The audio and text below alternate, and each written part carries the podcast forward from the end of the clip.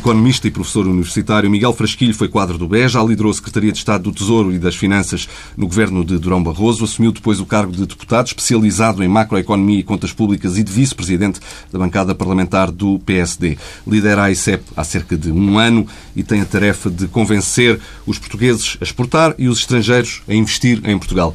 Boa tarde, Miguel Frasquilho. Boa tarde. No ano passado, pela primeira vez desde 2011, as importações, por causa do aumento do consumo privado, cresceram mais do que as exportações, levando a um agravamento do déficit da balança comercial. E o Banco de Portugal prevê que esta tendência continue, ou seja, que nos próximos anos aumente o fosso entre as exportações e as importações. Este desagravamento da balança comercial nos últimos anos foi um fenómeno efêmero ou será que vai continuar? Boa tarde. Antes, antes de mais, muito obrigado pelo convite para uh, aqui estar. Uh, sabe, essa questão é estruturante porque uh, de facto nós precisamos, uh, nós conseguimos fazer o trabalho de casa uh, de deixar de ter déficit externo para passar a, ter um excedente. Isso aconteceu desde 2012 e não tem, não tem parado desde então. Uh, e isso é importante porque é um, dos é um dos vetores que nos permite dizer hoje que nós estamos mais competitivos. É claro que o equilíbrio ou se, o equilíbrio das contas externas ou se quiser o excedente das contas externas se deveu a dois fatores à subida das exportações e à quebra das importações por via do ajustamento da procura da procura interna. Mas eu tenho para mim que uh, uh, mais importante do que se saber se nos próximos anos vamos ter excedente ou vamos ter déficit é uh, saber ou não Uh, e eu penso que aí teremos notícias positivas, é se as exportações vão continuar com a trajetória ascendente que têm mostrado nos, ultim, nos últimos anos. Porque se isso for uh, assim, eu penso que é muito bem-vinda uma recuperação da procura interna que também faça subir as importações, porque isso significa que temos mais investimento, e o investimento é fundamental para sustentar as exportações e a internacionalização da economia, uh, e é também bem-vindo uma estabilização e até uma subida do consumo privado. Portanto, nós não podemos é voltar a ter déficit externos de 5, 6, 10% do PIB, ano após ano, como tivemos durante quase uma década inteira e que levou à situação de, sobre, de sobreendividamento em que o país uh, se encontrava em 2010, 2011.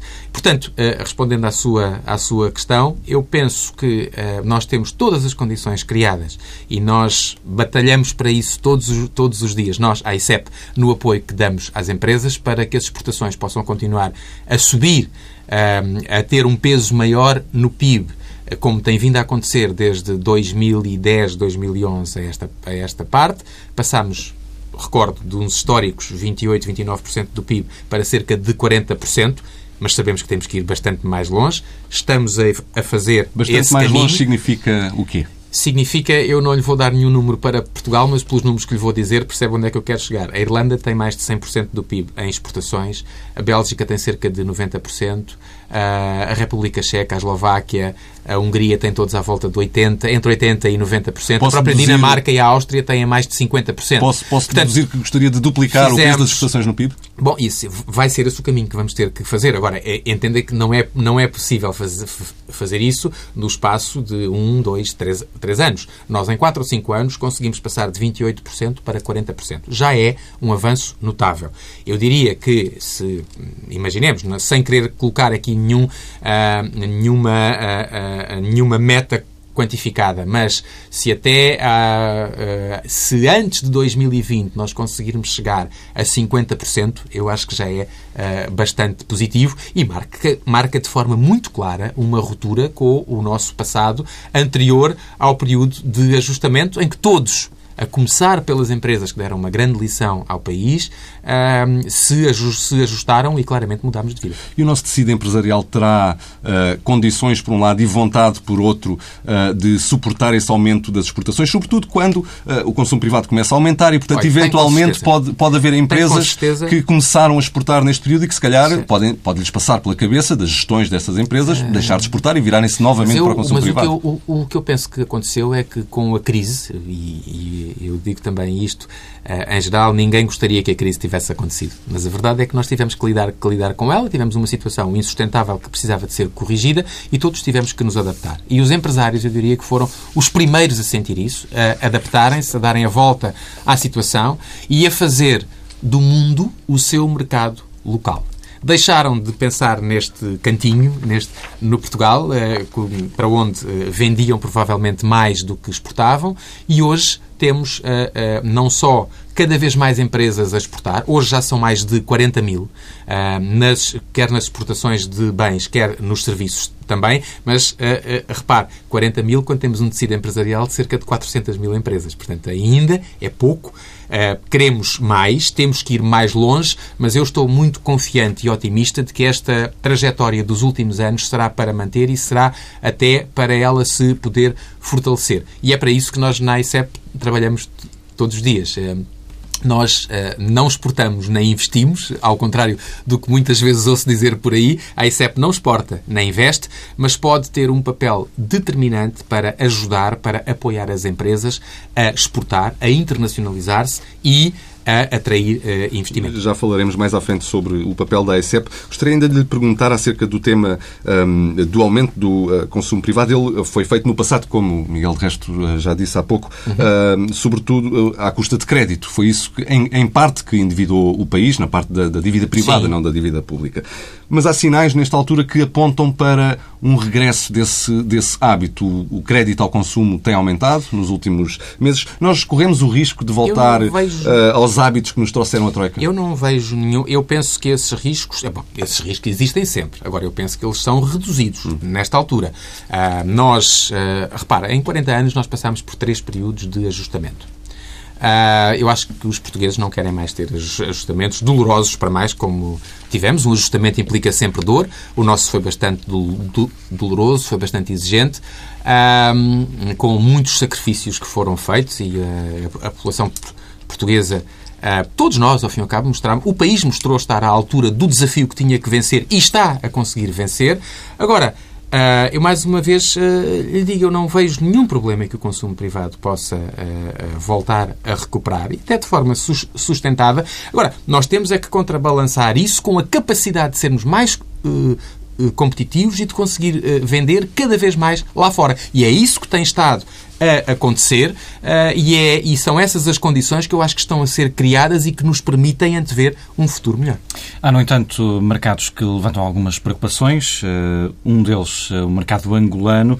Houve uma imposição de cotas de importação por parte do governo de Luanda. As exportações para Angola tiveram uma queda muito forte em janeiro, de menos de 32%. Peço desculpa, mas essa informação não se materializou, tanto quanto, tanto quanto sei Uh, o, essa hipótese chegou a ser admitida. O que, o, o que, eu ia dizer é que o governo angolano, entretanto, uh, deixou de, de, aplicar a ah, medida. então não. Vamos lá ver. A medida foi anunciada. Ela e nunca, chegou, chegou, a, ser, a implementada. ser implementada. Fica... Tal, como, tal como aquela sobretaxa sobre os movimentos de capitais que uh, se chegou a imaginar em determinada altura que iria di dificultar o repatriamento de e capitais. Que terá sido, não sei se nos confirma, por ação do governo português e da OMC, da Organização Mundial de Comércio, que, que essa medida não, não chegou a ser implementada? Não cabe a mim comentar de porque é que essa medida não chegou a ser uh, não chegou a ser implementada ou essas medidas não chegaram a ser implementadas. O que lhe digo é que houve uh, aqui expectativas que foram de facto criadas e que foram menos positivas, mas depois a situação acabou por não se materializar.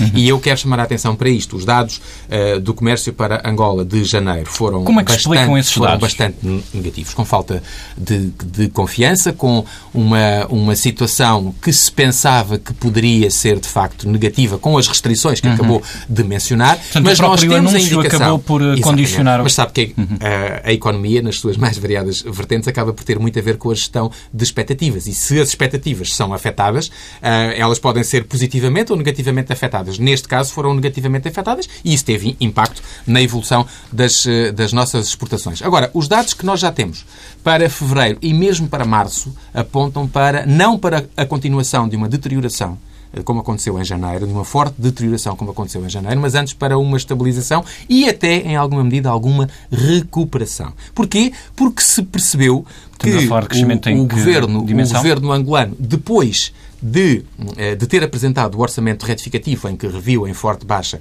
o preço do petróleo e, portanto, se adaptou às condições do mercado, repare que nesta altura o preço do petróleo também já está bastante acima. Uhum daquilo que tinha, eh, que tinha sido anunciado no orçamento retificativo do, do governo angolano. E, portanto, as condições acabaram por não se materializar Sei que em muitos setores as empresas continuam a exportar a bom ritmo, as cotas não foram impostas e, portanto, uhum. uh, eu acho que temos todas as condições para poder recuperar o dinamismo das relações de Angola com Portugal. Deixe-me acrescentar a isto o facto de, em Uh, em junho, um, numa iniciativa que terá lugar em Luanda, será criado o Observatório, será apresentado o Observatório de Investimento entre Portugal, de relações de investimento entre Portugal e Angola. Mais um marco que é fundamental para fortalecer as relações entre os dois países, até porque uh, o investimento não tem mostrado o dinamismo, embora tenha tido uma boa evolução, mas não tem mostrado o dinamismo das relações uh, comerciais. E, portanto, o maior investimento entre as duas, entre as duas partes é também benéfico. A medida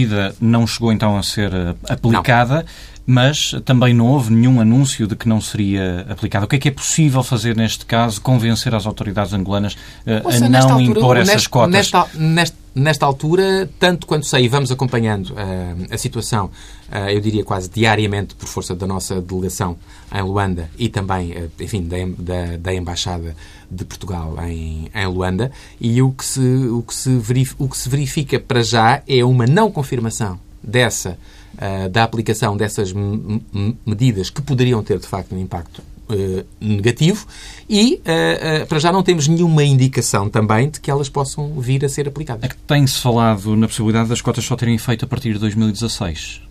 Não confirma essa informação? Olha, eh, para já não confirmo, mas se, repare, nós já falamos, já quando se realizou a FILDA, a Feira Internacional de Luanda, no ano passado, em julho, já o tema das cotas às importações e da, e da, e da, e da, nova, da nova pauta aduaneira, que uh, uh, tinha uh, tarifas mais elevadas sobre determinadas classes de, de, produtos, que obviamente não se aplicavam a Portugal, aplicavam-se a todos os países, mas teriam impacto também sobre as nossas, as nossas exportações para Angola. A verdade é que que tudo isso já estava em cima da mesa. E, portanto, se houver um horizonte temporal grande, eu diria que há aqui a possibilidade de uma maior adaptação por parte das empresas portuguesas que eh, eh, em alguns casos também já, já uh, compreenderam que a atividade da exportação direta para Angola pode ser substituída em alguma medida pelo estabelecimento de parcerias locais com, com parceiros com parceiros angolanos, com empresas, com empresas angolanas e, nesse caso, a situação pode vir, pode vir a ser ultrapassada. Disse-nos que em fevereiro e em março os valores já,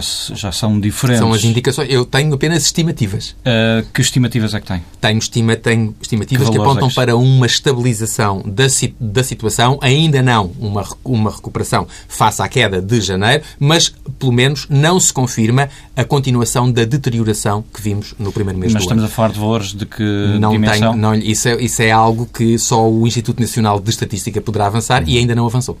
Afirmou há dias que Portugal está no radar do investimento e no início do ano falou em uh, eh, 2 mil milhões de euros de investimento direto estrangeiro em Portugal. Mais de nos dois, próximos, mais de 2 mil, mais de 2 mil milhões nos próximos 2 a 3 anos. Exatamente. Mantém essa previsão? Mantenho e, e com otimismo. Uhum. Algum projeto em particular que uh, esteja perto de ser concretizado? Olha, uh, uh, há um que foi anunciado, e esse pode-se dizer, porque foi a própria empresa que o anunciou e que nos transmitiu, na, na última segunda-feira, em Évora, a Embraer, Embraer. anunciou um, uma candidatura ao Portugal 2020 para um investimento que rondaria os 150 milhões hum. de euros. E há outros investimentos É mais um investimento de uma multinacional importante, um gigante da aeronáutica mundial, uh, que pode vir a ser acompanhada, sim, por eh, investimentos noutras áreas, mas, eh, como sabe, o segredo é a alma do negócio e, portanto, não está à espera que eu lhe vá aqui divulgar quais são as outras empresas. Isso eu deixaria para as, as próprias empresas eh, anunciarem no, no timing certo. Agora, mas podemos, eu, pelo menos, que eu penso, ter... deixe-me deixe dizer-lhe, tivemos, temos, uh, tivemos e teremos vários bons exemplos em setores tão diversos como o setor automóvel, o setor da aeronáutica, o setor da saúde, o setor agroalimentar, o setor da metalomecânica. Uh, há vários setores onde as possibilidades estão claramente em aberto. Uh, e onde eu tenho, nos, em relação aos quais eu tenho expectativas muito positivas. Não me peça para concretizar mais do que os mais de 2 mil milhões de euros nos próximos anos. Eu vou continuar a Mas ter este discurso porque penso que temos que ser cautelosos. Menos, porque sabe que o, podemos o pelo menos ter, ter uma ideia se há algum grande investimento da dimensão de uma auto-Europa. O pior que nos pode acontecer é estarmos a anunciar alguma coisa com, que ainda não está devidamente concretizada ou trabalhada e depois ela não se verificar. Eu prefiro ser cauteloso e depois poder vir a apresentar bons resultados. Mas há negociações para algum grande projeto? Uh, há com certeza. Ou estes 2 mil milhões são muitos há, pequeninos certeza, projetos. Ou seja, eu, mas, mas porquê é que haviam de ser só grandes projetos? Eu quero ter grandes projetos, quero ter pequenos projetos e, acima de tudo, gostaria uh, que a maior parte desse investimento, nós estamos abertos a qualquer tipo de investimento, mas gostaria que ele fosse, sobretudo, investimento reprodutivo.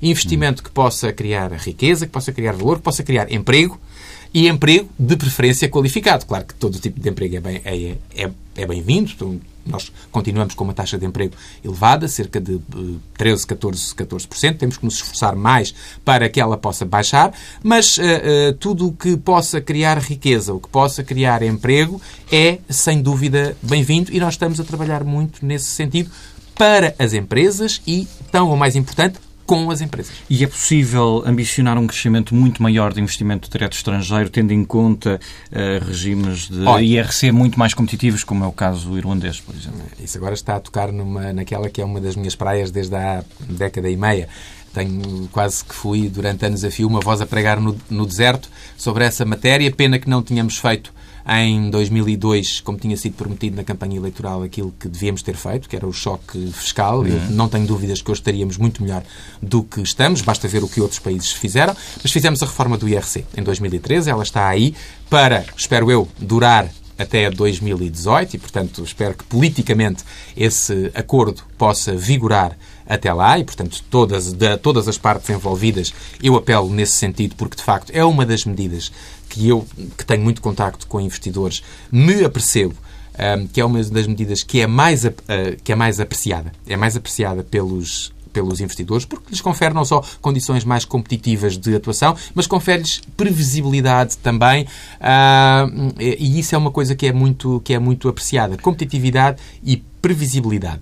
Mas voltando Agora, à questão inicial, sim. é, é possível uh, captar muito mais direto, investimento direto é estrangeiro, sem dúvida, tendo em conta outros é sem dúvida uma Ouça, nós não vamos certamente... Eu diria que o nosso foco de competição não está certamente na Irlanda. A Irlanda é um país muito especial. Aliás, eu tive a oportunidade de ter contacto com a nossa congênere irlandesa na, captação de, investimento recentemente e, sem dúvida, para todos aqueles que duvidavam que o fator fiscal foi um fator pre, predominante para a atração de investimento, sugiro que vão até, a, vão até à Irlanda ou que convidem para cá vir e possam ap aprender com aquilo que, de facto, foi a experiência irlandesa. Agora, não podemos uh, escamotear o facto de, além da competitividade fiscal, o IRC irlandês é, de facto, uh, muito baixo e muito competitivo e as, e as condições oferecidas às, às às, empresas são muito importantes, mas uh, a verdade é que a Irlanda tem uma relação privilegiada com os Estados Unidos. E isso uh, acaba. Uh, cerca de 70% do investimento direto que a Irlanda recebe é oriundo dos Estados Unidos. A Irlanda fala inglês, tem uma população altamente qualificada, é um país muito desburocratizado, tem um sistema fiscal que, que funciona e é muito competitivo, portanto, sobretudo para as, as empresas. E, portanto, tudo isso são fatores que levam a Irlanda para um patamar que eu diria que não é o, o nosso campeonato. Nós uh, temos que, uh, uh, e temos que ganhar esse campeonato, e eu penso que estamos em condições de o ganhar, nós seremos competitivos com uma, do ponto de vista fiscal, com uma taxa de IRC, eu diria na casa dos 15% a 19%. A 19%. Há vários anos que eu tenho esta opinião, e nós, se fizermos este trabalho e nos situarmos neste, neste, nesta banda, neste, neste intervalo, nós seremos tão ou mais competitivos depois do que a República Checa, do que a Eslováquia, do que a Hungria, do que a Polónia, uh, mesmo do que alguns países da Europa Ocidental que não têm uma relação tão forte com o mundo anglo-saxónico que a Irlanda tem. E, portanto, nós estamos a criar condições, não só do ponto de vista fiscal, eu poderia juntar à questão do IRC, uh, poderia juntar, uh, onde eu sou suspeito, enfim, não só pelo meu passado, mas porque fiz parte da Comissão de Reforma do, do, do IRC, mas poderia falar do novo Código Fiscal ao Investimento, poderia falar do Portugal 2020, onde os, os, incentivos do ponto de vista financeiro, à contratação, à formação, são extraordinários. Poderia, é um, do, um dos regimes dos fundos estruturais mais competitivo da Europa no apoio empresarial. Poderia-se falar das várias reformas que foram feitas nos últimos anos, que são elogiadas pela, pela OCDE e que permitiram a Portugal subir nos rankings de competitividade internacionais que são vistos são vistos um pouco pelos investidores em todo o lado. Mas não vamos ter tempo para falar em detalhes mas, a, mas a verdade, medidas. não, claro, mas, uh... é, mas é fundamental perceber que a nossa imagem lá fora está a mudar, está a mudar para melhor. Portugal é, é visto como um país confiável, que fez o seu trabalho de casa e as, uh, o, o, o, interesse e o entusiasmo dos investidores. E posso falar de, enfim, estou praticamente há um ano em funções na, na ICEP, faz no final deste, deste mês um ano, e uh, posso lhe dizer que hoje o interesse que eu noto da parte de investidores é maior do que há um ano atrás, do que há seis meses atrás. Para isto concorre, sem dúvida, o trabalho de casa que tem sido feito por todos em Portugal. Ainda uh, sobre o tema do IRC, temos a reforma que está em curso e que já uhum. mencionou e que, se correr como está planeada, até ao fim vai nos colocar nesta faixa uh, que indicou faixa que uh, de 15 a, a 19%. 17%, foi o valor que, Exatamente. Que, que estava nesta altura, com a reforma numa fase que ainda se pode dizer que está enfim, no início da aplicação, uh, calcula que, por exemplo, os tais 2 mil milhões ou mais de 2 mil milhões uh, de investimento direto uh, estrangeiro estão de alguma forma relacionados com este, este, esta porção da reforma que já está em, em curso, ou seja, que investimento direto estrangeiro está eu, a vir para eu, Portugal eu, por causa desta reforma? Eu, eu dir-lhe o seguinte, não só, mas também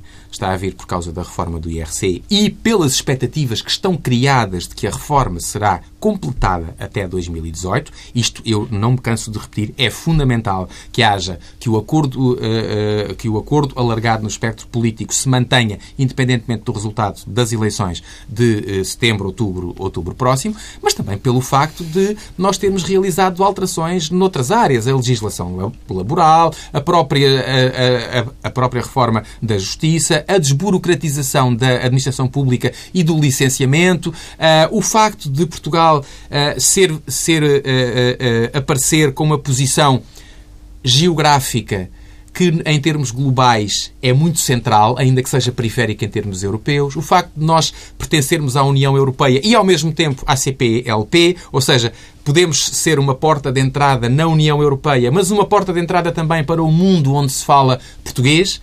e isto é muito importante, é muito apreciado.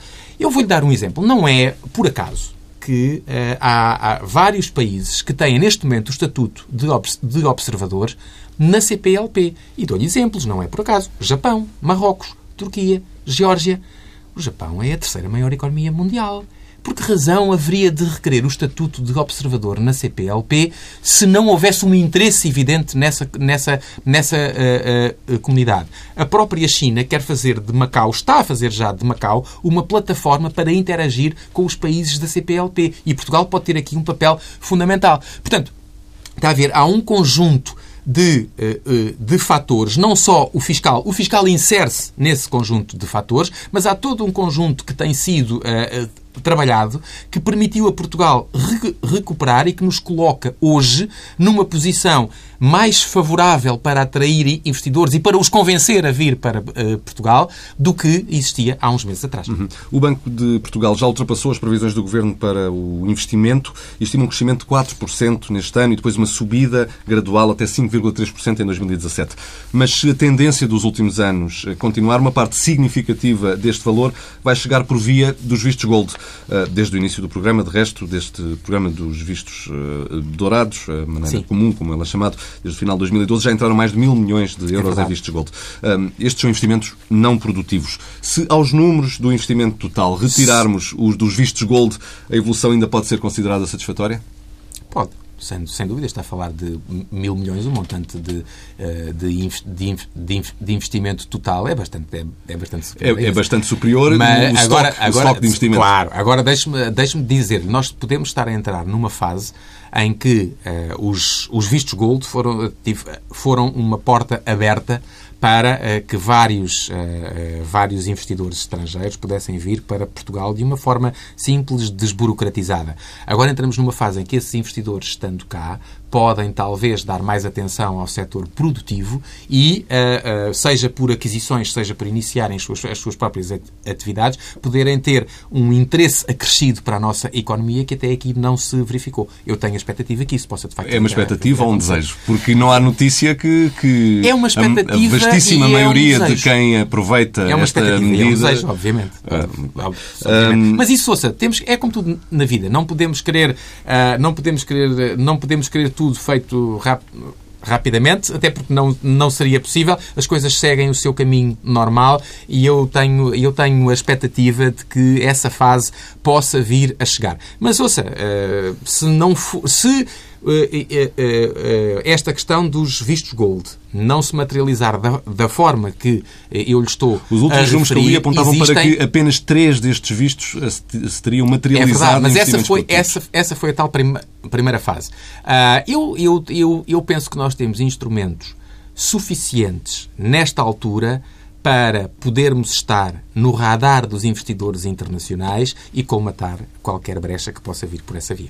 Falou aqui do, da diferente percepção dos investidores estrangeiros, mas a verdade é que as agências de rating eh, estão com alguma relutância em tirar Portugal do nível chamado lixo, passá-lo para é... um nível de investimento. O que eu lhe pergunto é se isso também está a afetar negativamente a percepção que os investidores têm de Portugal. Não, não está. Se, se o investimento direto estrangeiro sobre poderia agências... ser ainda maior se houvesse não, que, sabe, que, uma acho que diferente dia, percepção das uh, agências Eu acho que as agências de rating deixaram de ter a credibilidade que já em tempos lhes foi atribuída, porque a crise internacional Uh, do final da década passada se passou bem debaixo do, do, seu nariz e elas não deram por nada. Portanto, nesta altura, uh, repare, a prova que, de que isto é assim é que Portugal continua, como disse e bem, no, na categoria lixo uh, e, na verdade, nós nas taxas nas, uh, estamos a conseguir financiar em termos de dívida pública há 10 anos em redor de 1,5%.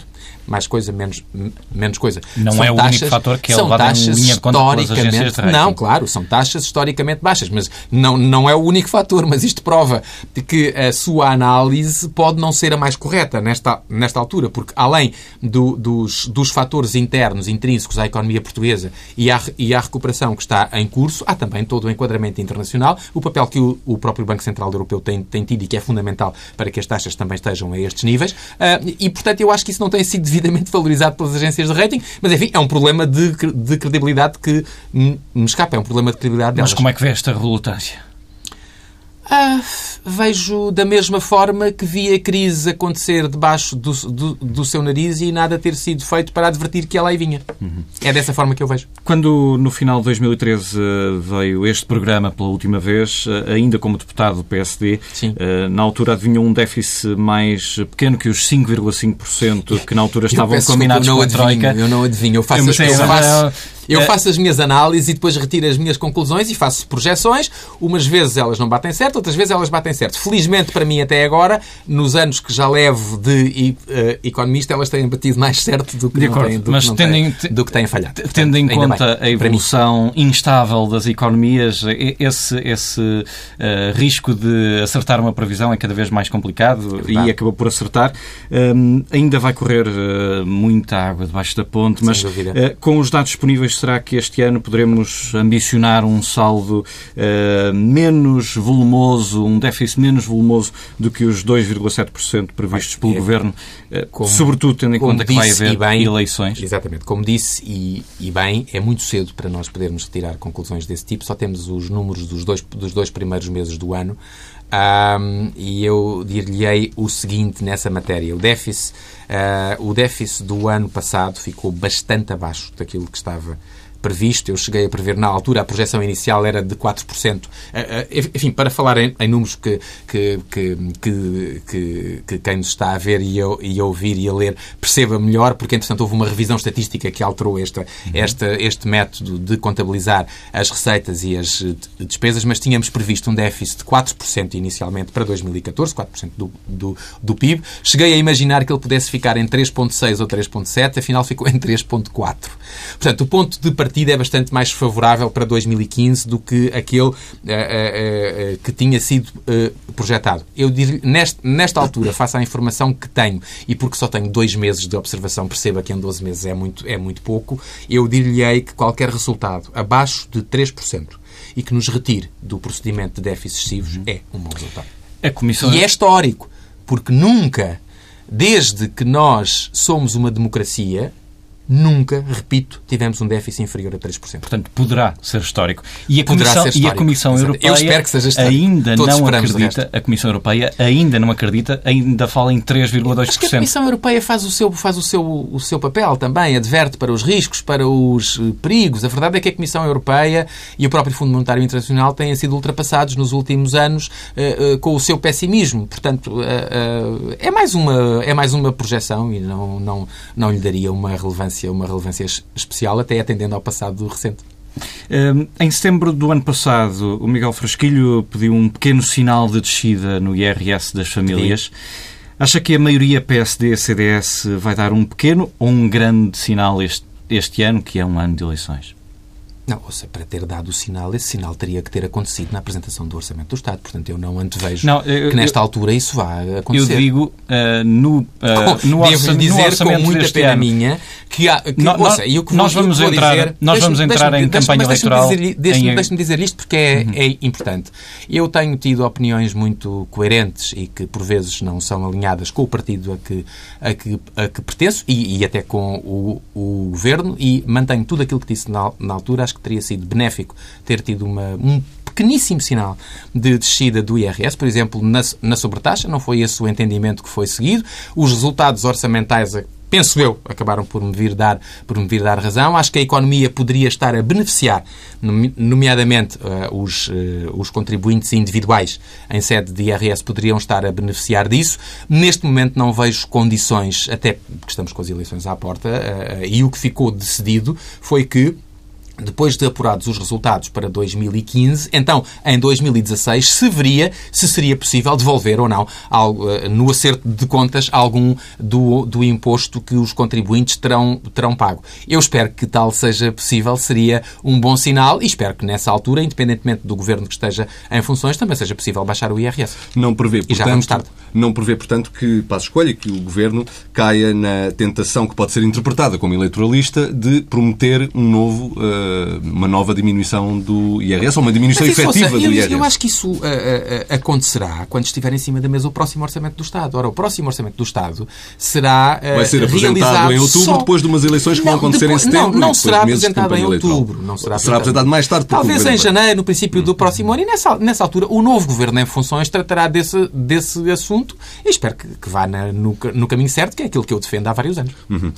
no próximo ano... Já trabalhámos o IRC, falta-nos trabalhar e temos que trabalhar com urgência, porque também é muito importante para a nossa competitividade o IRS. O fator uhum. trabalho, sabe que para, uh, uh, para, uh, para nós podermos atrair trabalho qualificado e que seja criador de riqueza e, e que seja uma verdadeira mais-valia, o fator fiscal é também muito importante. E Portugal, no que toca ao fator tra trabalho, é das áreas, como o próprio World Economic Forum bem diz, é das áreas em que somos menos competitivos. Uhum. Isto tem que ser alterado. Esta entrevista está quase a terminar. Peço-lhe, por isso, agora a maior capacidade de síntese nas duas ou três perguntas que ainda, que ainda, uh, que ainda temos. Uh, no próximo ano, o Governo vai ter de repor uh, salários na função pública por decisão do Tribunal Constitucional, mas o Primeiro-Ministro já disse que iria propor uma reposição de 20%. Aliás, esta é parte de uma reposição gradual, gradual que, que, que, chegará à totalidade do, do corte.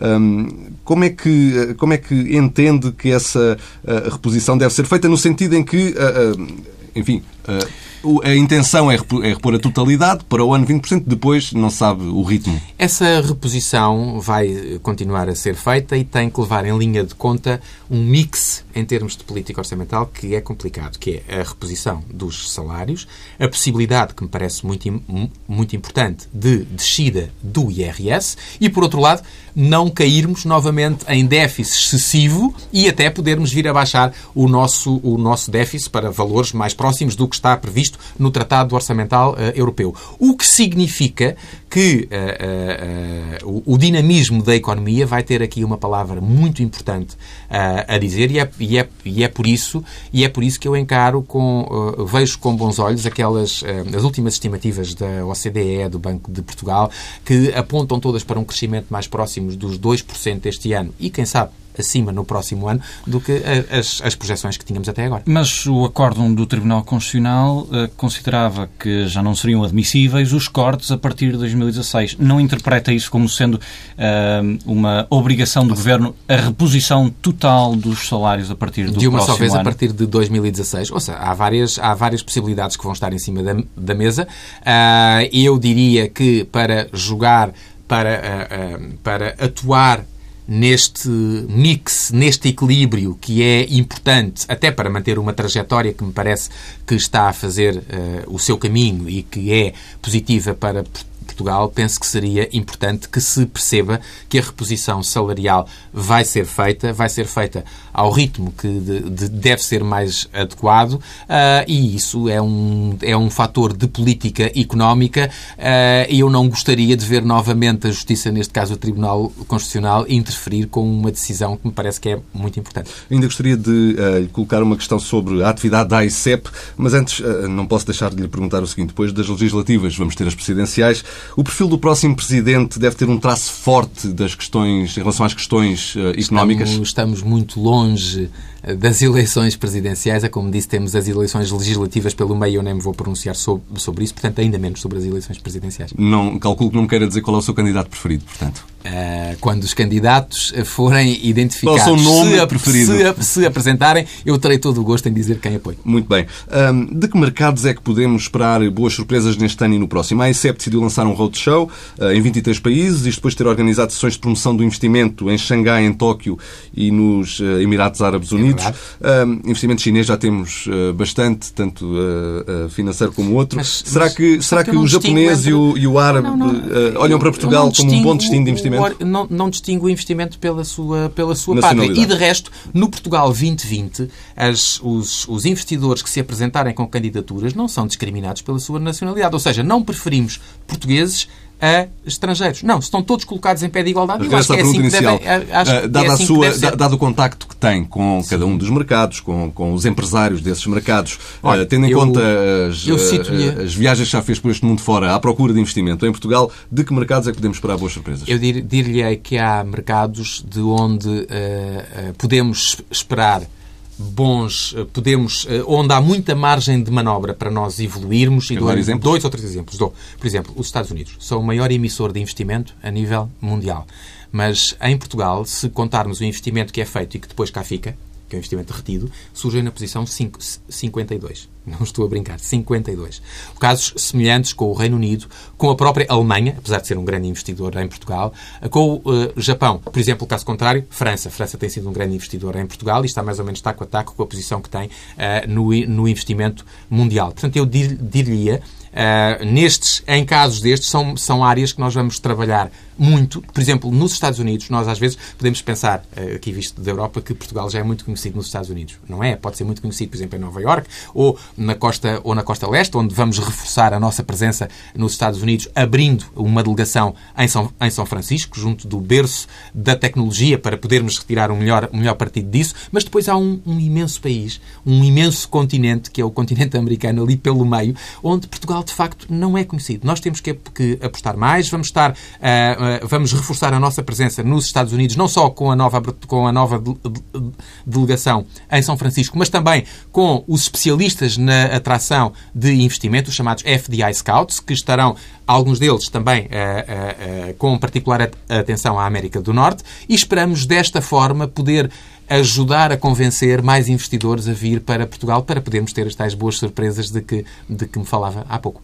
Miguel Frasquilho, muito obrigado. Muito obrigado, obrigado também.